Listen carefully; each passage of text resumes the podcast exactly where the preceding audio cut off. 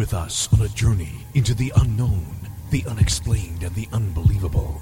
We will test your senses and challenge your beliefs. A world where science and religion clash. Or do they? You will meet real people and hear real stories, but you will not believe. You will witness strange sights and hear strange sounds, but you will not believe. This is the New England Ghost Project. Welcome to the. Good evening, everyone, and welcome to another edition of Ghost Chronicles International. I am Ron Kolek, and all the way from across the pond is the founder of Parascience, the gold standard in ghost hunting, Mr. Steve Parsons. Good evening, Ron. It's actually back to being Ghost Chronicles International instead of Ghost Chronicles Massachusetts. Because I'm back home and it's dark and cold and stormy. Okay, if you say so. Big, big change from last week, though. Sitting, sitting in the sunshine and stuff. Yep, stuff. Anyways, we have a great show today, I guess. We do. Um, we've had both of these guests on separately. God only knows what's going to happen when we put them on together, but we're going to find out. You remember Michael from Haunted Wexford, Michael Benson, the lead investigator from Wexford Paranormal, whom we've had on before, and who sent you that lovely copy of his book, Haunted Wexford. Yes, and I, I thank And, you very much for that, of course. Anytime, And, uh, anytime I get free stuff, I'm extremely happy. Yep. And our other guest, if you remember my holiday in Ireland earlier this year, I did a live broadcast from Enniscorthy Castle uh, with it with the uh, manager, host, curator, Oh, Jackie Hines. yeah. So I had dreams. Yeah. Yeah, not those sort of dreams. I hope. Oh, okay. Um, but but we've got them both back on because uh, we're going to be doing some stuff together at Halloween um, over at Really? Enniscorthy. So Wait, what you, you haven't, yeah, you, you you don't mean me, right? no, not you. You're not invited. Um, Figured. Yeah, you, you may have seen the posters. It's called Ghosts Bu- Ghosts Busted, uh, and it's three nights, three talks, three ghost hunts, and a party at the end of it. I think. No. Oh yes, absolutely. Oh, a voice. Three Yeah. parties. See, I told you it's going to go to hell in a handbasket. So, we, so without, as they've already sort of introduced themselves, let's say good evening to Michael Benson and Jackie Hines over the other side of the Irish Sea. Hey Steve, hey Ron, how's it going? Good evening as well from a dry but stormy-ish uh, Wexford. Yeah, you see, we had kept quiet, but then somebody mentioned party, and we couldn't keep our mouth shut after that. So, Michael, uh, Jackie, you've, you're dragging me back over to Ireland. Doesn't take much dragging, but you're dragging me over there uh, for three nights for Halloween. Uh, do you want to tell us, uh, tell everybody else, because obviously I know, uh, tell Ron why and the, the listeners? Absolutely. Well, to? look, I mean, the thing is, a, number of times a year we try to have uh, events in the castle that involve the public because of the level of interest that's there. But because Halloween happens coincidentally to fall on the Friday night, we have our public paranormal investigation of the location. But to arm themselves with additional knowledge this year, they will have the opportunity and the pleasure of um, spending some time, if they so wish, on the Wednesday and Thursday night in your good company learning a little bit more about the subject at a, a somewhat deeper level, maybe than opportunity presents normally. It sounds like fun. Um, so what? I'm just trying to remember the, the the first night. It's all about photography and orbs, isn't it? So people are invited to bring their cameras because afterwards we'll be. Uh, I don't know. Should we have a? Should we have a bet? Sorry. Didn't they bring their orbs? Uh, well, I think we're going to actually have a best orb of the night competition. I like that. And well, you know what the prize well, for a prize we'll have to use telephone calls from the dead, and second prize will be two copies.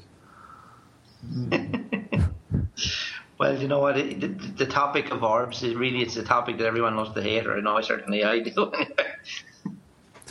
Well, I, I think I, think people tend to expect me to come down very hard against them uh, as being dust and moisture, and I think the standard the standard perceived wisdom these days is that ninety nine percent of them are dust and moisture, and one percent are paranormal. Um, the rider there being that the 1% is usually the ones that the, the, paranormal teams have on the websites. Everybody else's is the 99%. Uh, but the truth might be stranger than the fiction, so we're going to be looking a little bit more in depth at the orb phenomena uh, on the Wednesday night. Then on the Thursday night, a brand new talk called The Story of Ghost Hunting, um, which hasn't been done before, so it's a brand new one. And Friday night, it's a secret. It's a short hopefully more humorous one um, for the Friday night to get people into the mood for a spooky Halloween ghost hunt at Enniscorthy Castle.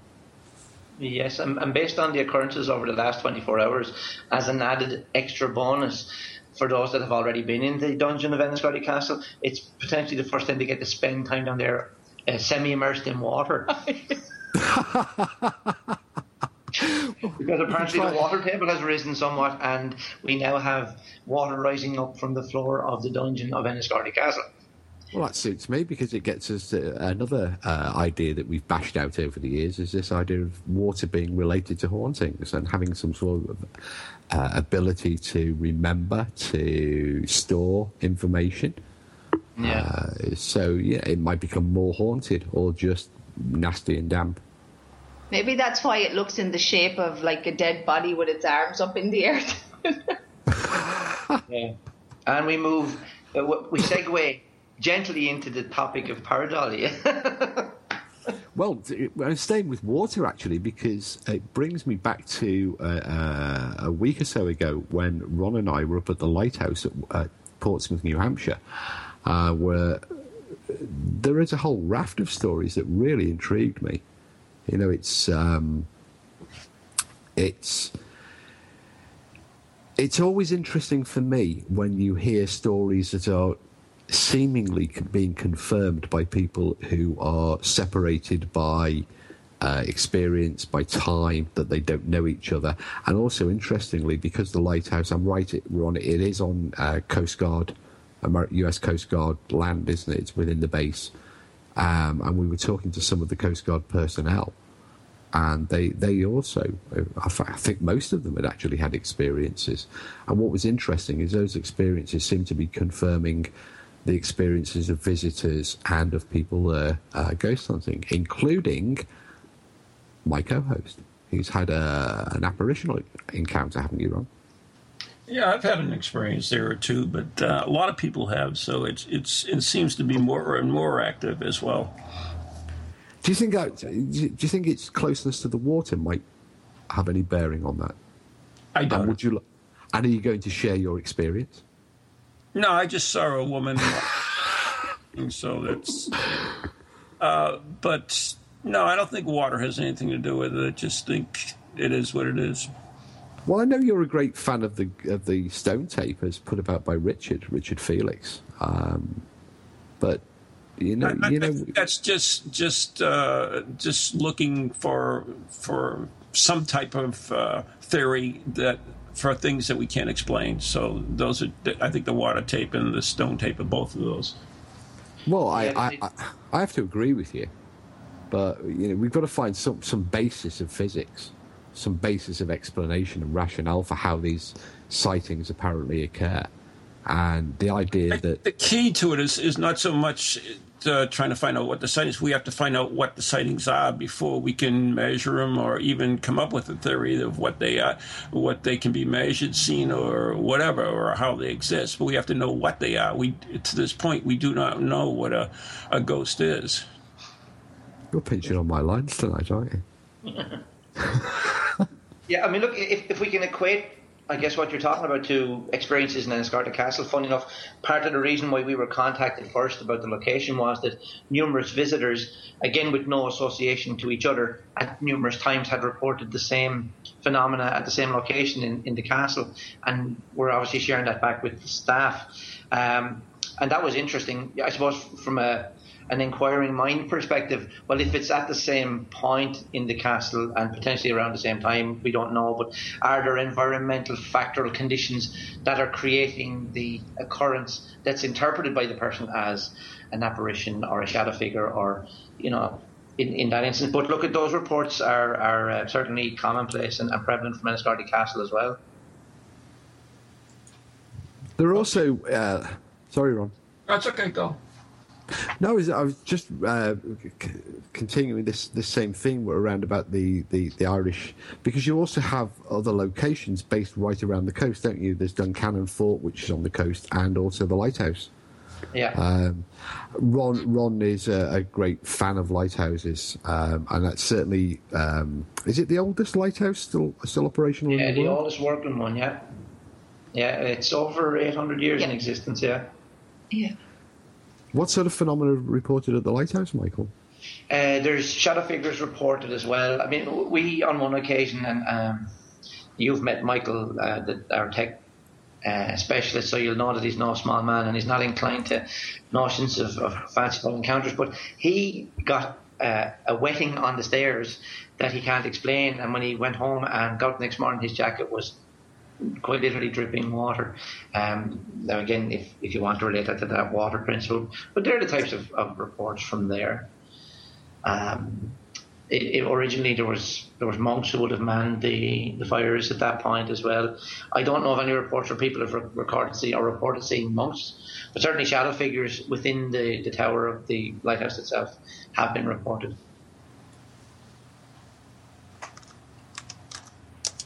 I was waiting for Ron there because Ron, Ron is the is the is the big lighthouse expert. Um, big fan of lighthouses, so I was I was waiting to see if he was going to jump in there because he knows far more about lighthouses than I do. Yeah, yeah. But I do know that when you look at all those locations, whether it's the lighthouse in in um, um, Hook Head or whether it's in Enniscorthy Castle or Duncannon, I mean, you've got all these elements that people talk about: the large body of water, limestone, all that kind of thing. You know, that principle of that compound silica and its potential to absorb the, the memory of occurrences or events, and then under the right conditions play them back. Which brings us I- to this dip. Yeah, I always thought that one's it's, uh, that smacks us uh, of grasping at straws because I can't find anything that supports this idea that silica or rust within a building or within a wall Yeah. Will record anything. The the idea of the water tape is really nothing more than uh, you know a random musing that we came up with a few years ago because we noticed that in terms of homeopathy, water does appear to have a memory, and it was a sort of extrapolation of that idea into well, is that a potential? Uh, is there a potential mechanism there? It's certainly a, a better mechanism um, than this idea that just because there's silica within the walls of a building or rust. Um, but as I say, it was always sp- entirely speculative. What's interesting is that the, the lighthouses I noticed in America, um, or the, certainly the one we visited, Ron, was it was brick lined, but it was it was steel it was um, a steel tube, wasn't it, Ron? It was it was brick uh, enclosed and steel toe steel tubed on the outside. So, but that's I mean, we have no there's no scientific evidence whatsoever to uh, give us any indication that any material uh, can hold something that we don't even know uh, what it's made of. You know, everybody likes to talk about ghosts and energy, but you know they never really define the energy that it was. It's we it's not electrical energy. We already know that. Uh, so it, it's difficult to. Uh, you know, until we define what a ghost is, we, you know, the theories about, you know, lighthouses and bricks and water and stuff are all Yeah. Well, if that's the case, Ron, how come then then that you, when you're ghost hunting, are measuring electromagnetic fields if you say that you know it's not electrical? Why are you even bothering to measure that sort of stuff? The idea is to uh, see to rule that out basically to tick that box off that we know that uh, it is not electrical if we can you know not measure anything so therefore we can tick that box off Well, if you've already ticked it off, why are you continuing to measure it? That's you know, it, because we because don't know what, because we don't know what it's composed of and, and we are attempting to find out by continuous studies of uh, electrical energy and the relationship to spirits is it purely electrical energy, or are you studying electrostatics, electromagnetics? Uh, is it a specific type of electrical energy? we're attempting to, to do, you know, really find out what correlation between any of the things, between temperature, between uh, electrical energy, magnetic fields, whatever it is. So we- we're trying to trying to find a correlation. Of course, there is none that we can. There, you know, there are indications that it may be, but it, it's not consistent enough to say uh, specifically that it is. Well, I mean, there is there is certainly definite strong evidence for a correlation between temperature and anomalous experiences that have been No, reported. not- not really. I mean, that goes. There- there oh, are- there abso- no, there absolutely are, and I can give No, you chapter and verse on them. Should are- we start? Should we start with Tyrrell in 1947 or Harry Yeah, Price I in the know there, there are, 1930s? are reports, but once again, they're not consistent enough to prove that there is the correlation between them. well, Uh, there are de- there are a definite yeah, cor- there are a definite correlation. it's, it's, It's- in the it's in the research. to prove that it's consistent, then it doesn't really Well, well, actually, it does because uh, there are there are there are a number of cases where the objectively measured and correctly measured temperature correlates precisely with an anomalous experience being subjectively reported, and that has been documented within uh, the uh, within research Yeah, but we're papers. talking about a, a lone uh, experience, and, and no, we we're not talking about a lone experience. If- We're talking if about there's a relationship, then then the temperature should be correlated all the time, and we know that's not no, true. So. no, I- no. That's not. That's incorrect. That's incorrect. No, I don't think so. Uh, your understanding of science then just fell apart because you, you only have to demonstrate that there is a, a correlation. It doesn't have to be entirely reproducible every time because you're dealing with one variable there, and that's a subjective component. A person may not be looking in the right direction, or they may not. Uh, observe the phenomena, therefore it may not be reported, even though the temperature uh, and uh, an, an anomalous event takes place simultaneously. So, Michael, are there any cold spots at the castle? Um, there- there- well, luckily for us, that the, the castle is, is uh, temperature controlled and humidity controlled, but it can be a little bit cold in the dungeon at times when you're sitting on a damp floor. That's three o'clock in the morning though, and there's no cushions.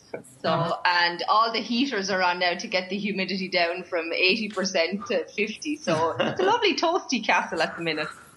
Yeah, I mean, you're going, you're going to, gotta, you're going to have to come across and, and see it at some point, Ron. I'm sure that's going to happen.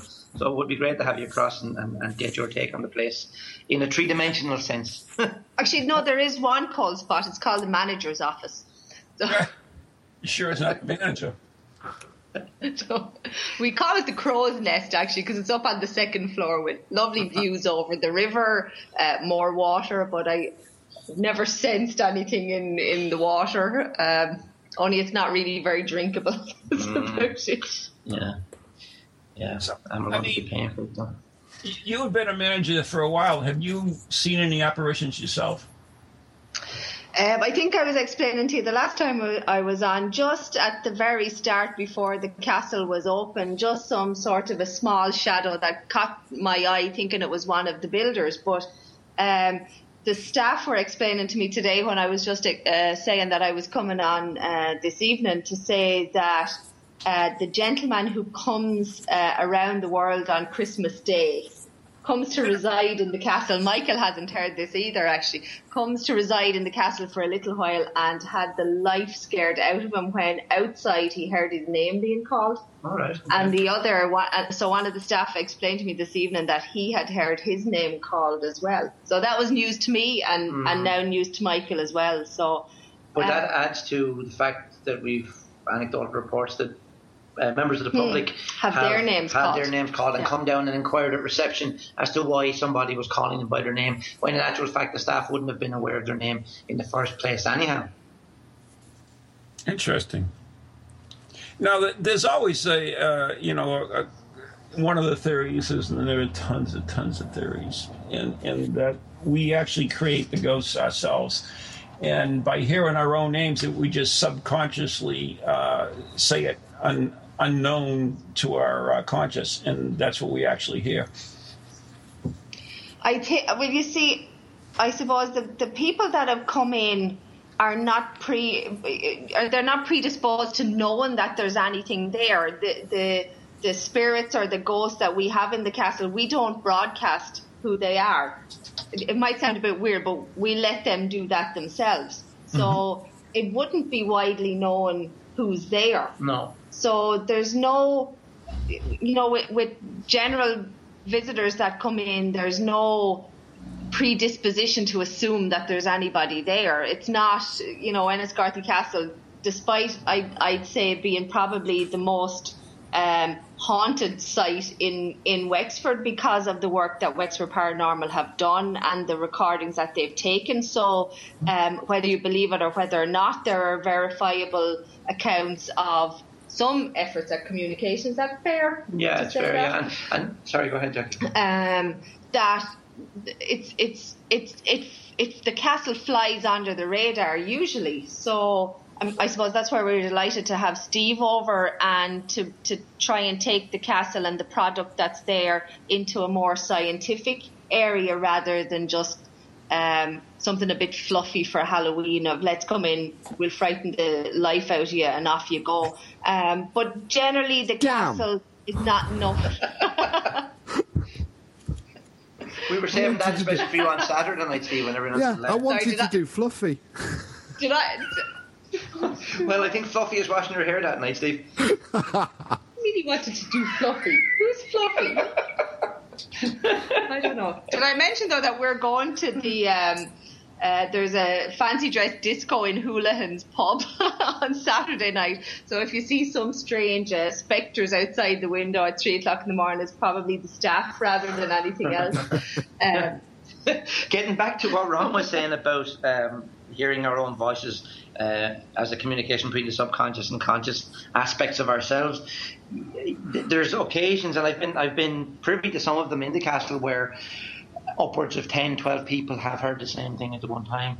Um, uh, in fact, quite recently, we we had a case where we were there was a dozen of us sitting around chatting, and we heard what sounded like a child's voice saying "Mama," Um, now, that's what it sounded like. The cause for which, I don't know. But it did result in me getting up out of one room and going into the nursery and picking up all the dolls and punching their tummies to see if they made those sounds. Um, to rule out some toy just been left on and randomly going off with a rundown battery.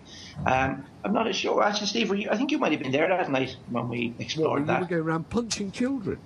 No, well, not punching dolls, looking for children. uh, no, I think I it's a fine and fundamental difference. Well, actually, it could lead us into the uh, the, the uh, discussion about black-eyed children. okay, so we find we discovered that they're a, they're a product of, of uh, certain facets of paranormal exploration, then is it, or techniques? Yeah, a product of a product of the ghost hunter rather than the uh, than the true paranormal. Yeah, but um, so yeah, I mean, we have had occasions where more than one person will have heard the quote unquote voice so I think that rules out the the subconscious communication of the individual to themselves in that instance. Yeah, there's a it's a the, the castle run. You need to come over. The castle has the most beautiful, peaceful atmosphere in it.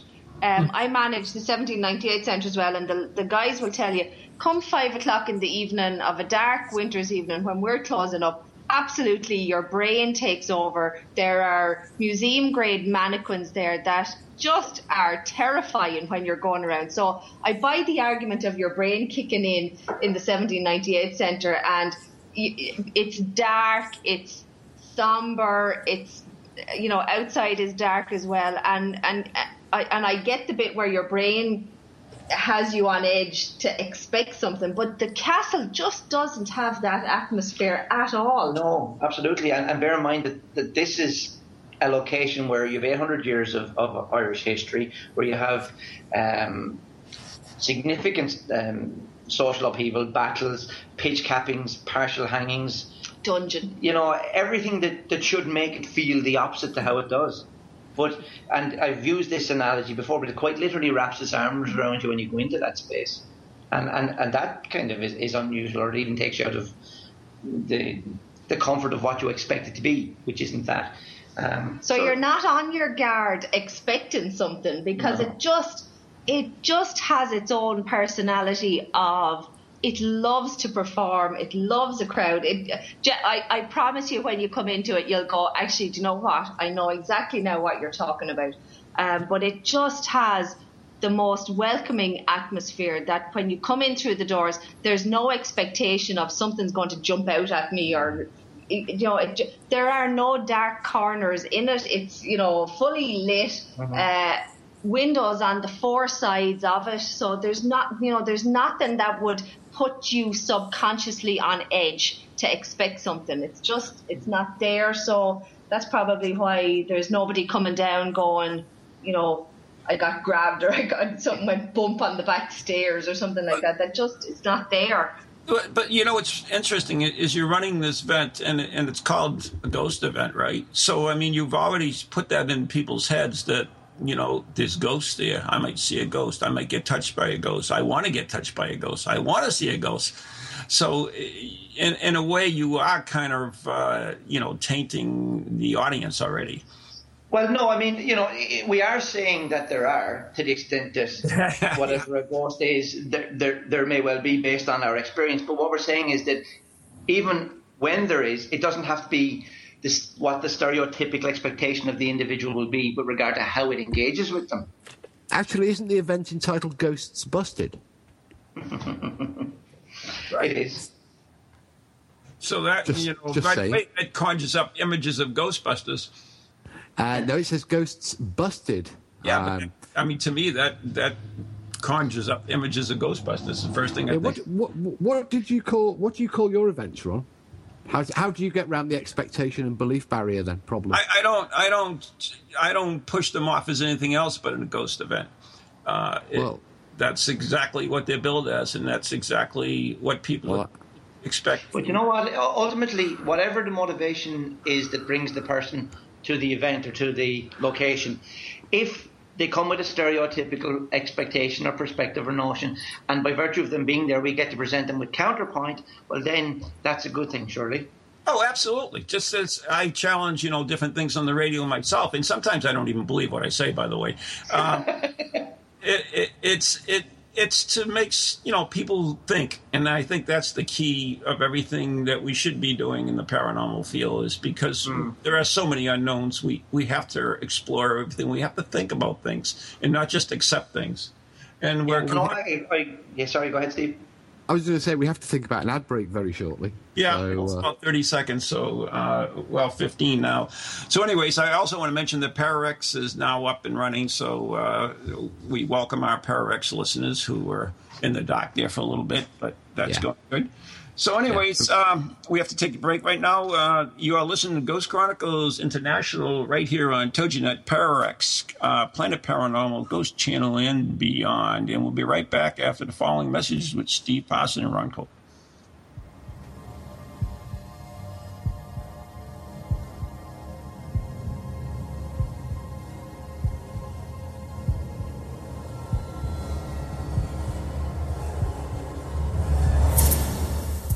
Monday mornings just got scarier. Tune in every Monday at 11 a.m. for another episode of Ghost Chronicles Morning Edition with New England's own Van Helsing, Ron Kolek, and his inquisitive travel companion, Lou Blassie, the professor. Hey, that's me. Each week we'll delve into the realm of the supernatural where all that is is not what it appears to be. With remarkable guests, spirited conversation, and the occasional voice of the deceased, we'll bring you a whole new meaning to the term dead air. Ghost Chronicles, Mondays at 11 on Eagle Radio 1110.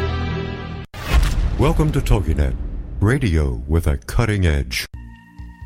Feel the need to do some soul searching or make some changes in your life to create a more positive future? Then Circles of Wisdom is just the place for you. Circles of Wisdom is a metaphysical bookstore and more, located on Route 28 in downtown Andover, Massachusetts. We carry a large selection of books and music, crystals and gemstones, jewelry and gifts, sage, aromatherapy, and so much more, all in a relaxing and welcoming atmosphere. We offer classes on a variety of topics like yoga, Reiki, psychic development, alternative healing, and personal transformation. For guidance on this journey we call life, get a reading from one of our many readers at Circles of Wisdom, 90 Main Street in downtown Andover, right next to Bertucci's. Call us at 978-474-8010 or check us out on the web at www.circlesofwisdom.com. Lots to see and do in a feel-good place, an oasis in this hectic world.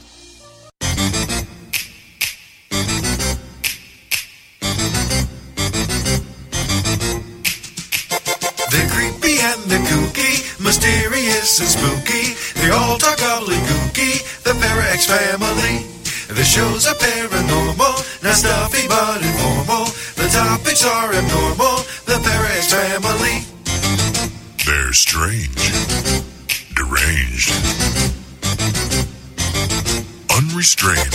So grab your favorite brew, it's time to rendezvous as we give awards to the Para X family. Take 6,427. All right. Hi, I'm Ron Kolek, author and lead investigator of the New England Ghost Project, New England's own Van Helsing. And I'm Ann Kerrigan, the blonde bombshell, and I'm the lead investigator of East Bridgewater's Most Haunted. And we'd like to invite you to tune in Ghost Chronicles, The Next Generation, every Wednesday night at 7 p.m. Eastern Standard Time on www.toginet.com. So, so Ann, what are they going to hear on this stupid show? What are they going to hear? They are going to hear things that they can't believe are happening.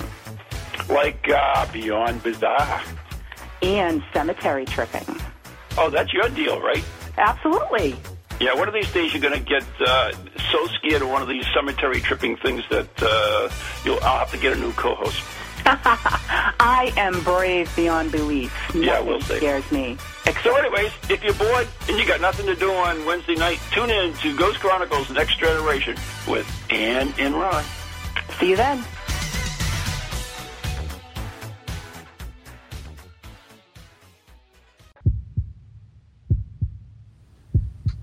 And the galloping footsteps of the zombie four horsemen of the apocalypse, which is why it so slowly brings us back into part two of Ghost Chronicles International with the ever skeptical Ron Kolek over in New England and the ultra believer, ultra gullible gold standard in stupidity here in West Wales. And our guests tonight are sort of in the middle, uh, slightly biased towards the west of the Atlantic, the east of the Atlantic. No, east of the Atlantic, yeah. Uh, over in over in the Republic of Ireland, uh, Michael Benson from Paranormal Wexford and Jackie Haynes from Enniscorthy Castle and the Rebellion Centre, the 1798 Centre. And before the break, we were talking about somebody jump in here and remind me quickly. You know, what, you know what's really interesting is uh, I really envy you, Stephen Parsons, for being able to go over there on Halloween because, uh, you know, from what I hear, it's an amazing place, and it's not only the castle itself, but they also have the the uh, ant, I guess the word antiques in there, or, or uh, the collectibles, or whatever they are. And I, I mean, I would give my firstborn child to be over there on Halloween with you. Uh, they well, work let's- hard. let's make it happen. With this, no, not this Halloween, but there's there's there's there's one every year. We're lucky because Halloween is an annual event, and so in fact, off the record, I was talking about that very idea last night with Michael. So who Mm. knows what That's right. future might hold.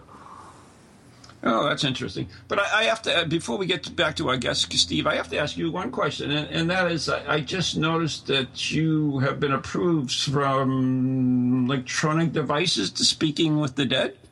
Yeah, I've, I've had this idea for for about two years now. Uh, an experiment to test the idea of whether the dead can communicate with the living using electronic devices, and we, Like a we've K2 meter? like the K2 and like other electronic devices that are, that are now so readily employed by ghost hunters, but it's designing the, the, the right sort of experiment and then putting that forward uh, for research grant funding and approval. And uh, so I put the proposal together earlier this year. It's been through all the committee stages, and I got the approval notice today. So I can go ahead and try the experiment. Hopefully, hopefully, uh, in a year or so's time, I'll publish the results. But uh, I'm not allowed to actually go into details with the experiment just yet because it can affect uh, the outcome of publication. Absolutely. Absolutely. So, uh, And uh, but I- they're giving you a big wad of cash for this, too? oh, I wish. You know, it's a dollar. Uh, what's, what's the saying for ghost hunters, Ron? Another day, another dollar. dollar. Yep, dollar a day. Yep. Dollar a day. Anyways, so back to our uh, our uh, guest, and that's Michael Benson. And Michael, I want to thank you so much for the uh, the book. I really appreciate that, even though I browbeated you into it. Yeah, Uh, uh, my pleasure. You know, I hope you enjoyed the read, and, and I hope it, it whets your appetite further for visiting us here on this side of the the Atlantic. And, you know, the interesting thing about that is uh, Steve and I were talking about uh, going over to the UK, and he was trying to discourage me about it. And I was saying, well, you know, if I go, I want to go into Ireland and then uh, eventually take the ferry into there. So, but I wanted to see Ireland before the UK, so I, I thought that would be great. Yeah, well, that's a very doable thing. Flying to Dublin, trek down the coast, say hello to us, and a quick skip on the ferry, and you're in the UK again. There you go. So, anyways, uh, you want to tell us a little bit more about this event you are holding on Halloween? Yeah, um, very I mean- excited about the fact. Sorry, go ahead. We talked about it a little bit, but can you give us a little bit more details? Like, for instance, where can you, people get tickets, and, and and what is it totally comprised of? Okay, well, in terms of people getting tickets, I think the poster is actually on Ghost Chronicles International from this evening. Um, they are available online. Um, they are limited in number because we want people to have uh, an active participatory experience rather than a passive observational one. So, you know, it's important to find that balance as well, um, as opposed to just herding people in and taking their hard-earned money and sending them out again three hours later or six hours later. Uh, and the whole thing is that they have the opportunity to to immerse themselves in and learn from uh, the vast experience that certainly Steve is going to bring to the nights that he's um, presenting his talks, his lectures, and his his uh, involvement in the actual practical investigation process that follows on from that.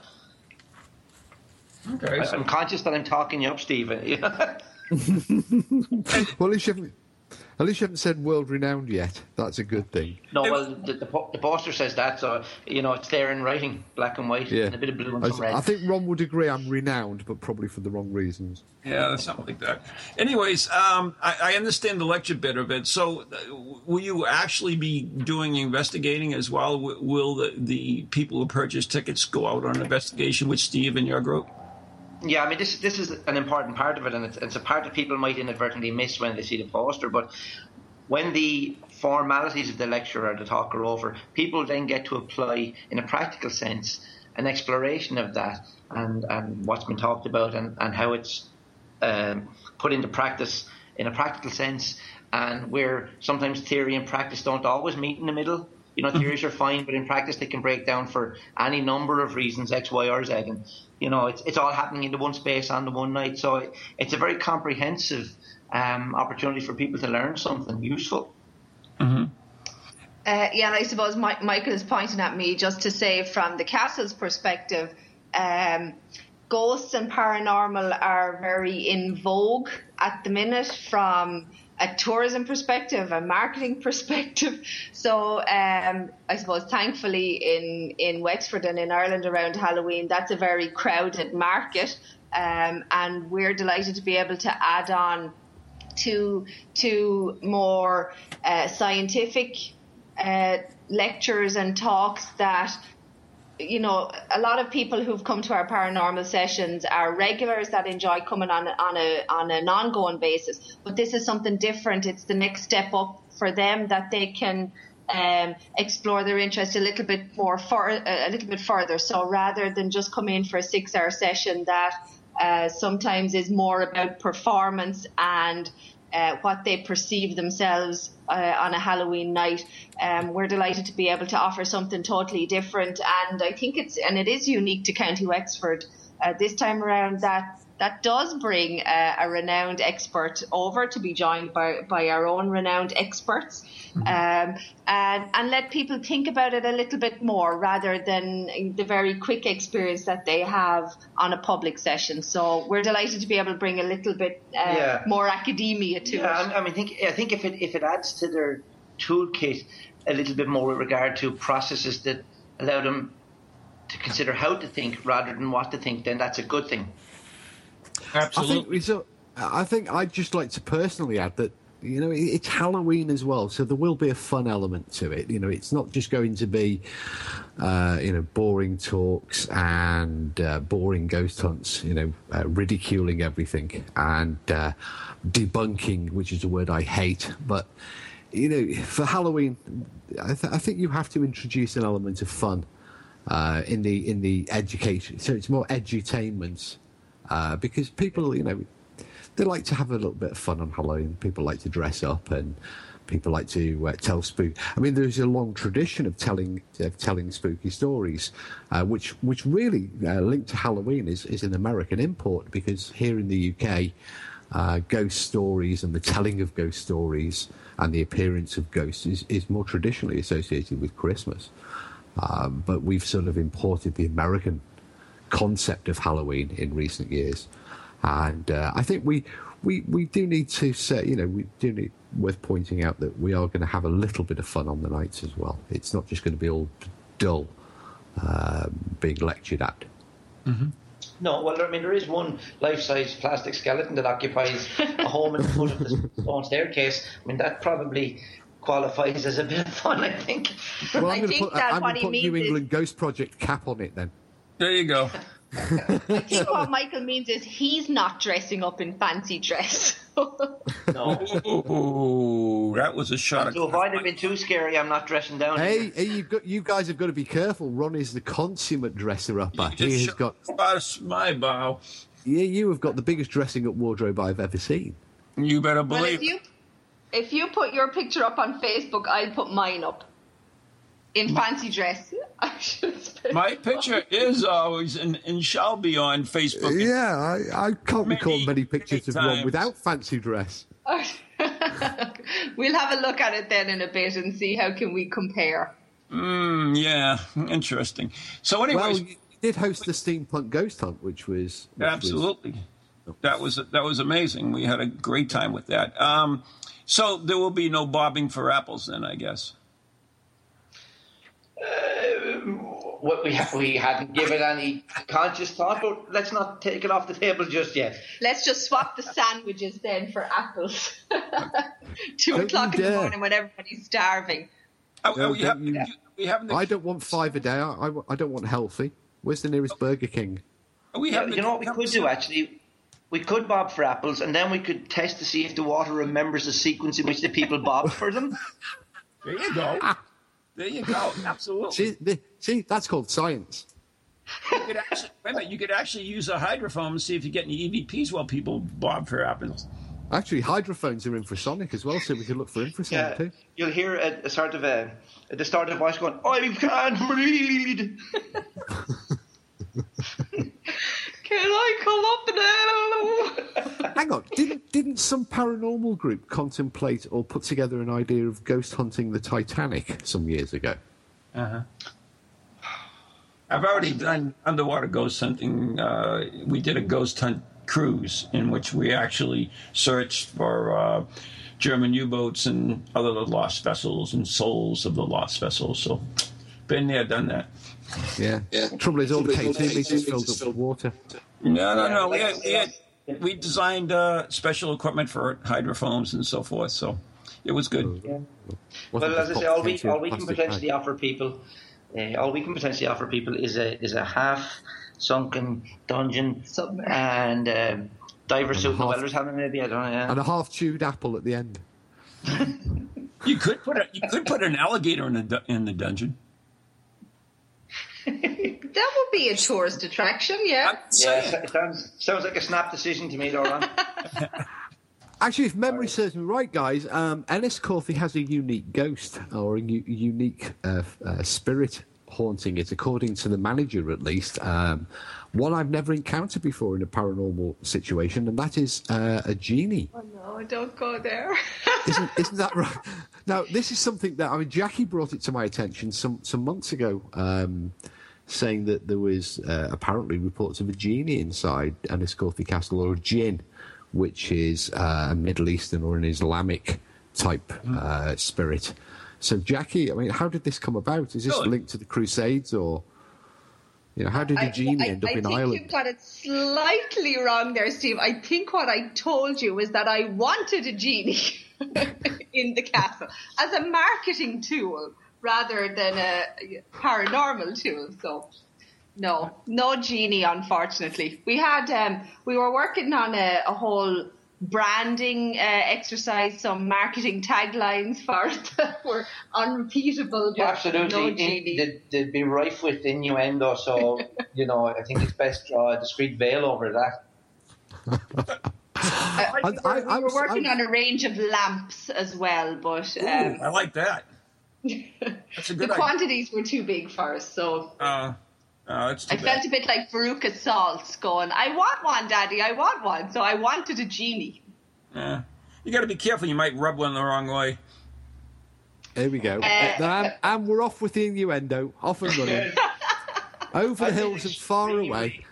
I'm being extremely restrained and and, and uh, exercising extreme self control because, uh, yeah, I've, I've I've offered a litany of, of innuendo type T-shirt slogans. Uh, there you go.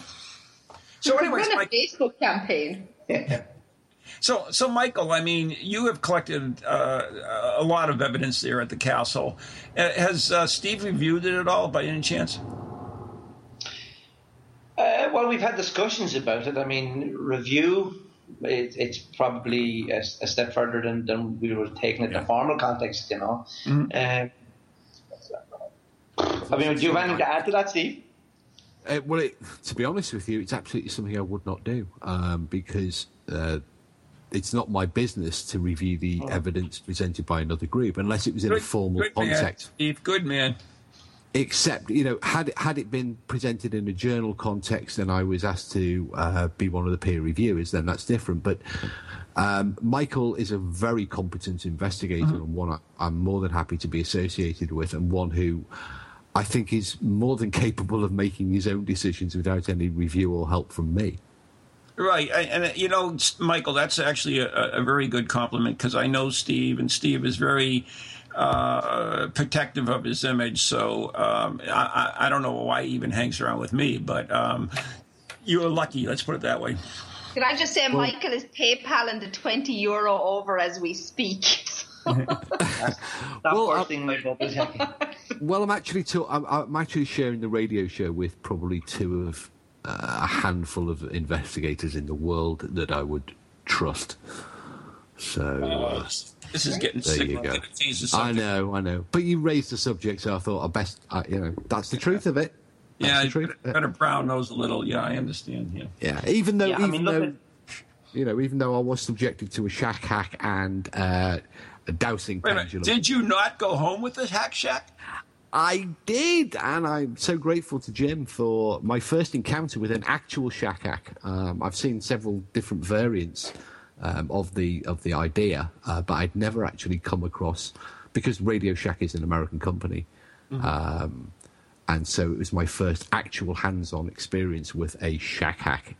Um, which interestingly, every time I asked it a question, blew an electronic raspberry at me, um, which might have been the fact, which might have been due to the fact that either the spirits were, sub- were were picking up telepathically on my thoughts on this busted radio technique, or maybe it was because we were in an American fort and I was speaking in a terribly British accent, and it was uh, comments upon uh, my Englishness. But every time I asked the question, it just raspberried at me.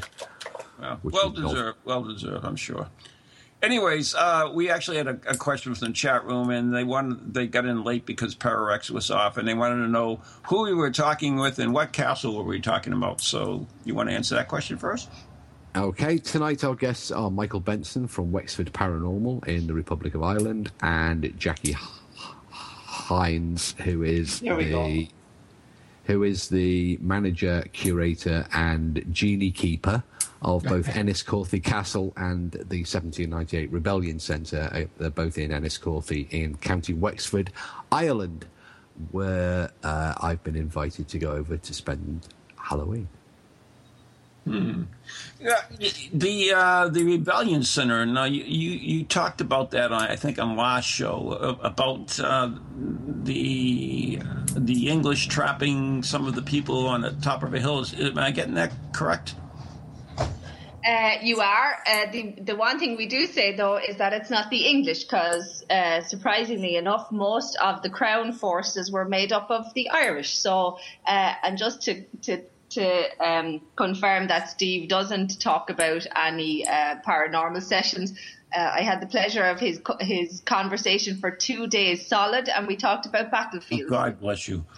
I know. I couldn't get rid of him. Took me two weeks to get rid of them. He's like, I'm tired now. so no, we talked about battlefield archaeology for two days solid and nothing about paranormal. So um, haven't added to my knowledge of paranormal, but I know a lot more now about battlefields than I did. So, So if- uh, yeah. Have there been any reports of um, you know any paranormal activity from the, the hill where the, the Irish were um, massacred? I guess is the word. Uh, by other Irish? Um, yeah, no, I think I had ex- explained to you my background is actually in folklore. So there would have been accounts of um, of people seeing relatives who had died at the battle. Uh, the the funny saying they have over here is that a lot of the ghosts disappeared with the arrival of electricity. So um, a lot a lot of the ghost stories that would have been recorded years ago, there aren't so many of them of them now uh, because people don't seem to believe or aren't as superstitious, aren't as religious, aren't as God fearing, and that seems to have done away with a lot of, of the ghosts. But we have a research project into what actually happened on the hill um, underway at the minute, and part of that is to record any of the traditions that are there about.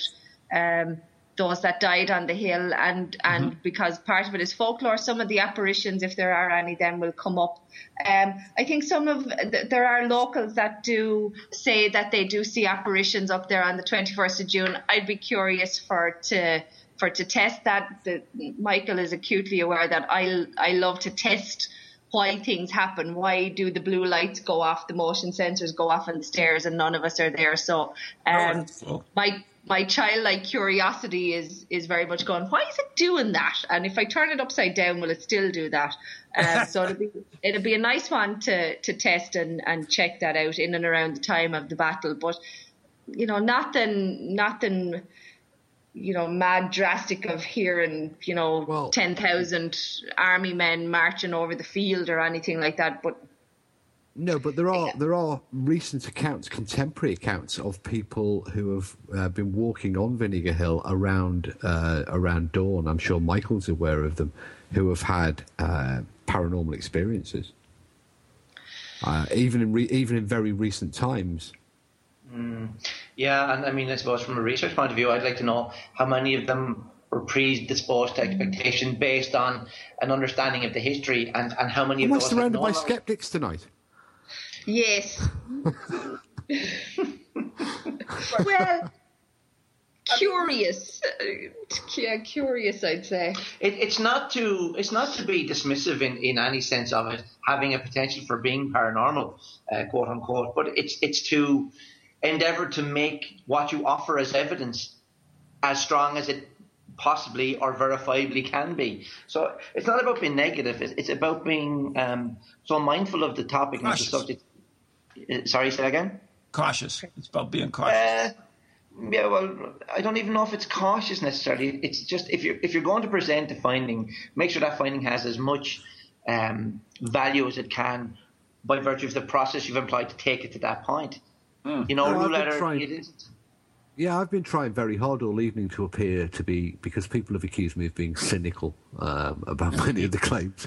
so I've been trying desperate been trying desperately all evening to appear to be uh, a gullible believer, and it's not working very well. I'm, in a minute, I'm just going to say the whole thing's bollocks and be done with it. Um, and go and revert back to type. Um, but you know, uh, when it comes when it comes to an account, when it comes to somebody's subjective account and their description, their testimony, we have to accept as a first step uh, what they're saying at face value and then go back and, and yes. examine the claim and test yes. the claim. But, you know, it, it, might sound implausible or incredible, but, you know, we do have uh, only that testimony to go on. And it is important that we, we try and put aside our beliefs to an extent uh, in order to treat that objectively and. Um, you know, take it at face value. All too often, you know, our beliefs get in the way. You know, if we're skeptical, we're, we're very, very uh, likely to become dismissive, and if we're if we believe in something, we're much more likely to be accepting of it. Um, so when it comes to testimony, we just have to take it. It is, in many cases, in many paranormal instances, it's the only piece of information that we have to go on anyway uh, is the human it testimony. It's that person's reality too. I mean, they saw it is absolutely. Saw, they believe what they saw, and, and, a lot of times you get groups that that use the word, and I hate this too, uh, Stephen, is debunk, and they'll try to reproduce it, and they might get something similar, so therefore they call it debunk. But similar is not necessarily no, exactly. Uh, yeah, so. I, No, I- you're absolutely right. There's too many groups Yeah. do that. They, I mean, there was one of the flaws of the Enfield case. Uh, one or two of the investigators went along and saw one of the children actually throw uh, an object in the kitchen, and then immediately made the assumption uh, that therefore all of the events that took place during that particular haunting, that poltergeist case, were therefore fraudulent. And that's that's you know that's just misleading and wrong. And that was the pizza bell in my ear while I was saying that. Yes, it was. It means the pizza Yeah. from the dead is here, so we have to wrap it. Right. Well, just uh, remember, nothing in what I said was about debunking or disproving. It was about, you know, step as you said, stepping back, testing and measuring, and, and considering the variables Yeah. to add strength and potential validity or whatever to it. A- Speaking of adding, adding things, do you want to add the email addresses and how the people can come to join us at Wexford uh, in Enniscorthy Castle in the last minute or so? Absolutely. They will find details on Wexford Paranormal's own website, which is www.wexfordparanormal.com. Or, as I say, on the Ghost Chronicles Facebook page, you will find the poster with a direct link to uh, the page where anyone who is interested in purchasing tickets can locate those as well. Um, and how much are they going to be charged? And are there any special offers? Yes, there are indeed. Uh, for the six hour night on Friday, it's 40 euros only. For each of the two lectures individually, they're coming in at 25 euros each night. But if you purchase the two of them, it's 40 euros. So you're actually saving 10 euros in total across the two nights if you purchase them as a two ticket package. Wow. There you go. I And for our suppose it- American listeners, a euro is worth about a half a dollar. Okay. I have no clue what a euro is. Yeah, nobody really does it. It's more, it's it's it's more European chocolate money. Yeah, as soon as you leave the uh, the, the uh, market there, then you'll be fine. Go back Yeah. pound sterling, you'll be happy, happy. Yeah. We'll take any currency in Enniscorthy Castle, so don't worry about it. Cool. I've got some, I've got some lira. You get some American bucks, don't you? Uh, it doesn't no. matter. We'll we'll do the conversion. It'll be Anyways, fine. there's the tune, so we got to go. So we want to thank you guys so much for enjoying, for uh, coming on the show. We really enjoyed the conversation, no matter which way it went. And uh, thank you. Good luck with your event on Halloween, and good luck. Cheers, Ron. You too. See yes, you and we'll see you this side soon, hopefully. Oh, hopefully, and uh, good luck uh, having Steve that whole night. God bless you. I God know, look bless what doesn't kill us will only make us stronger. Uh, this- cheers, Is that a Steve. compliment? Good night. God bless. It was. It was, absolutely. Good night, everybody. Cheers Night, now. See you. Bye. Talk to you soon.